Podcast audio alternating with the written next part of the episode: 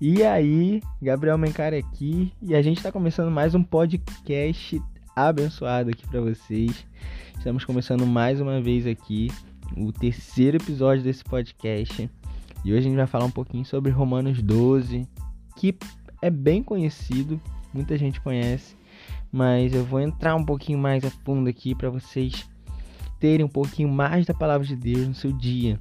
Romanos 12, 1 e 2 fala assim: Portanto, irmãos, rogo pelas misericórdias de Deus que se ofereçam em sacrifício vivo, santo e agradável a Deus. Este é o culto racional de vocês. Não se amoldem ao padrão deste mundo, mas transformem-se pela renovação da sua mente, para que sejam capazes de experimentar e comprovar a boa, agradável e perfeita vontade de Deus. Romanos 12 ele diz um pouco sobre se oferecer como sacrifício vivo, santo e agradável a Deus. Então ele está dizendo que o nosso corpo ele foi feito para Deus, para que nós fizéssemos ações e obras para Deus, para que ele seja glorificado, exaltado. Os nossos sentidos é para Deus, o nosso corpo é para o Senhor, que sejamos gratos por ter o nosso corpo vivo para Deus. Obrigado, Senhor, pelo meu corpo. Obrigado porque eu consigo fazer para o Senhor. Obrigado pela minha voz que eu posso gravar esse podcast. Obrigado pelas minhas mãos que eu posso escrever um livro, talvez. Obrigado pelos meus pés que eu posso andar para fazer algo para o Senhor. Obrigado pelo meu ouvido que eu posso aprender e reter algo nele. Então, essa parte do agradecer por todas as coisas é extremamente importante, porque, como eu já disse, talvez em algum outro podcast aqui que eu não lembro, mas é, toda gratidão ela transforma, a gratidão ela multiplica. É, então, quando você é grato pelas suas mãos, por exemplo, ela vai fazer multiplicar. Se você for grato pela sua comida, o Senhor não vai deixar faltar, porque Ele é o Senhor que provê. Então, que a gente venha aprender a agradecer também pelo nosso corpo, para que, ele, que nós venhamos multiplicar as ações, boas ações que o Senhor gostaria que nós fizéssemos, que o Espírito Santo gostaria que fizéssemos para a gente agradar a Ele. E Deus, ele quer ter a gente para ele. É, ele quer, ele deseja, ele conta com a gente que nós sejamos usados, que o nosso corpo seja usado para ele. E esse corpo ele tem que ter dotado, ele, esse corpo ele tem que estar dotado de faculdades e habilidades para o Senhor. Essas habilidades elas podem muito bem serem treinadas, serem exercidas. Então, às vezes, muitas das vezes a gente está num uma parte da nossa vida que a gente não tem feito as ações que Deus tá falando pra gente fazer, mas a gente pode parar um pouco e Amém, Senhor. Eu agradeço pela minha vida, o que o Senhor quer que eu faça. Usa-me, Senhor Deus. Essa pode ser e deve ser a nossa oração para Deus. Em Levítico 8, 23, Moisés unge Arão e os seus filhos o sangue de um cordeiro. Ele unge nas mãos, é, unge na orelha e nos pés. O que eu quero passar aqui para vocês com esse versículo aqui é que ele unge os nossos ouvidos para que a gente possa escutar a voz do Senhor, escutar a voz muito bem do Senhor, para que a gente consiga fazer com as nossas mãos, que os nossos atos sejam justos, então, quando nossas mãos foram ungidas com sangue, elas foram santificadas para fazer obras justas. E os nossos pés andar na luz e para movimentação do nosso corpo para essas ações. Então, são três partes do nosso corpo importantíssimas para que a gente venha a ser usado pelo Senhor. Então, essa deve e tem que ser a nossa oração, como eu disse, usa-nos, Senhor Deus que seja um processo interno com o Senhor na sua vida, deixando o amor dele fluir dentro de você, porque nós entendemos que a palavra ela já está pronta. A palavra, você vê, a Bíblia já está pronta, o sacrifício de Jesus já foi feito, mas o que tem que ser mudado somos nós. Então, nós que temos que andar à altura do que a palavra diz. O Espírito Santo ele já habita dentro da gente. Cabe a nós. A gente muitas das vezes está com a faca, está com o queijo na mão e não junta, e não corta, e não come. E a palavra está ali, está pronta. E aí, o que, que a gente está fazendo com a palavra que a gente já recebeu? Mas nós temos que andar à altura do que ela diz sobre nós. O que, que a palavra diz sobre nós? Eu vou lá procurar. Efésios 2 diz algo sobre nós. Gênesis 1, 26 diz algo sobre nós. Que mais que a Bíblia diz sobre nós que a gente não está conseguindo ainda reter, internalizar, é, transformar dentro de nós? Primeiro, é importante que a Bíblia, é, é que nós nos tornemos a palavra de Deus. Então é, é muito sobre a lapidação que ele traz para nossas vidas.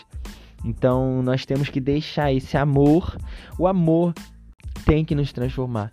A gente tem que deixar o Deus, Deus é amor. Ele também é fogo consumidor, mas ele também é amor e tem que deixar esse amor transformar. E o fogo também, ele vai transformar o fogo também ele vai transformar, porque depois que uma madeira ela é, ela é queimada, não resta nada, só resta cinzas. E quando o fogo nos queima, não resta nada, só vai restar as cinzas. Que esse fogo venha nos queimar e não restar nada, nada ficar de pé. E que só venha ficar aquilo que o Senhor deseja que permaneça Hebreus diz em algum capítulo que eu não estou lembrando aqui agora no momento, mas é tudo, tudo será abalado para que o inabalável ele venha permanecer. Então o fogo ele vai vir para abalar as nossas estruturas totais, mas que o, o inabalável vai permanecer, que é a verdade, que é a justiça, são, vão permanecer. O nosso tempo tem que ser para o Senhor. Nós somos administradores desse tempo que nós venhamos é, administrar muito bem esse tempo. Por que, que eu tenho feito com o meu tempo? É muito importante, eu enfatizo muito o nosso tempo, porque às vezes a gente está fazendo ações que não são necessárias. Que a gente pode transformar essas ações em melhores ações. E que a gente venha ser sábio em usar palavras, e a gente venha ser sábio nas nossas ações, o sábio ele discerne o modo e o tempo das coisas. Então, que a gente venha colocar e a gente venha ter domínio sobre o nosso corpo. Muitas das vezes é extremamente difícil. Confesso, não é fácil você ter domínio sobre o seu corpo muitas das vezes, mas é importante demais a gente ter esse domínio. Porque quando a gente é colocado à prova quando nós somos colocados à prova, o que, que tem saído de dentro de nós? Muitas das vezes a prova vem para ver o que, que realmente está ali dentro da gente. O fogo ele vem, prova, nos prova. E aí, o que está saindo da gente? Murmuração gratidão? Mas Deus faz sempre algo novo, todo dia algo novo pra gente. E o novo muitas das vezes é desconfortável, mas o novo também ele não tem referência a algo novo, totalmente novo que Deus ele vai fazer e está fazendo nas nossas vidas. Então toda prova é algo novo para a gente sair de onde nós estamos e fazer algo para Ele. Muitas das vezes a gente está preso. Aonde que a gente está preso? Vamos refletir. Então vamos refletir um pouco aqui. Aonde que a gente está preso? Será que é no nosso, no nosso passado?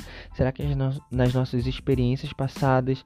Será que são nas nossas ações quando a gente era criança? Será que a gente está preso, né, por exemplo, na nossa cama que a gente dorme? Muitas das vezes a gente fica preso na nossa cama, querendo descansar, descansar mais. Será que a gente está preso no nosso trabalho? Então a gente tem que identificar onde que a gente está preso e começar a identificar e transformar para a gente começar a fazer para o Senhor. Hebreus 10, 7 diz: Então eu disse, Aqui estou, no livro está escrito a meu respeito.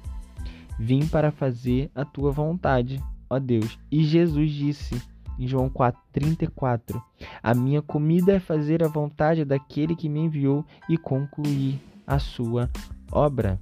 Então, para resumir aqui, que as nossas ações, nossos ouvidos, nossas mãos, nossos pés, eles venham estar ungidos e santificados para começar a fazer a obra que o Senhor designou para nós e vivermos uma vida justa, uma vida justa. Não, essa ação é para fazer, essa não é para fazer. E vem muito do domínio próprio, a aprovação que vem, mas a aprovação é para sermos melhores a cada dia.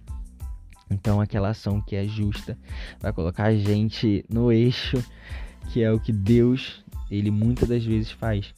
Então, não deixe de fazer aquilo que o Senhor está colocando no seu coração.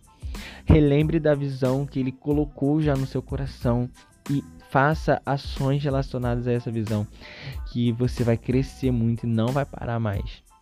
Então, nada te para.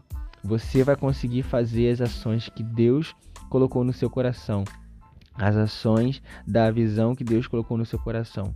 Não pare, mas descanse e volte. Essa palavra que eu tenho para vocês. Tenham um ótimo dia, um dia abençoado, um dia de ações espirituais, ações é, que Deus colocou no seu coração. Vai lá, vai fazer suas ações e é isso. Tamo junto. Tchau.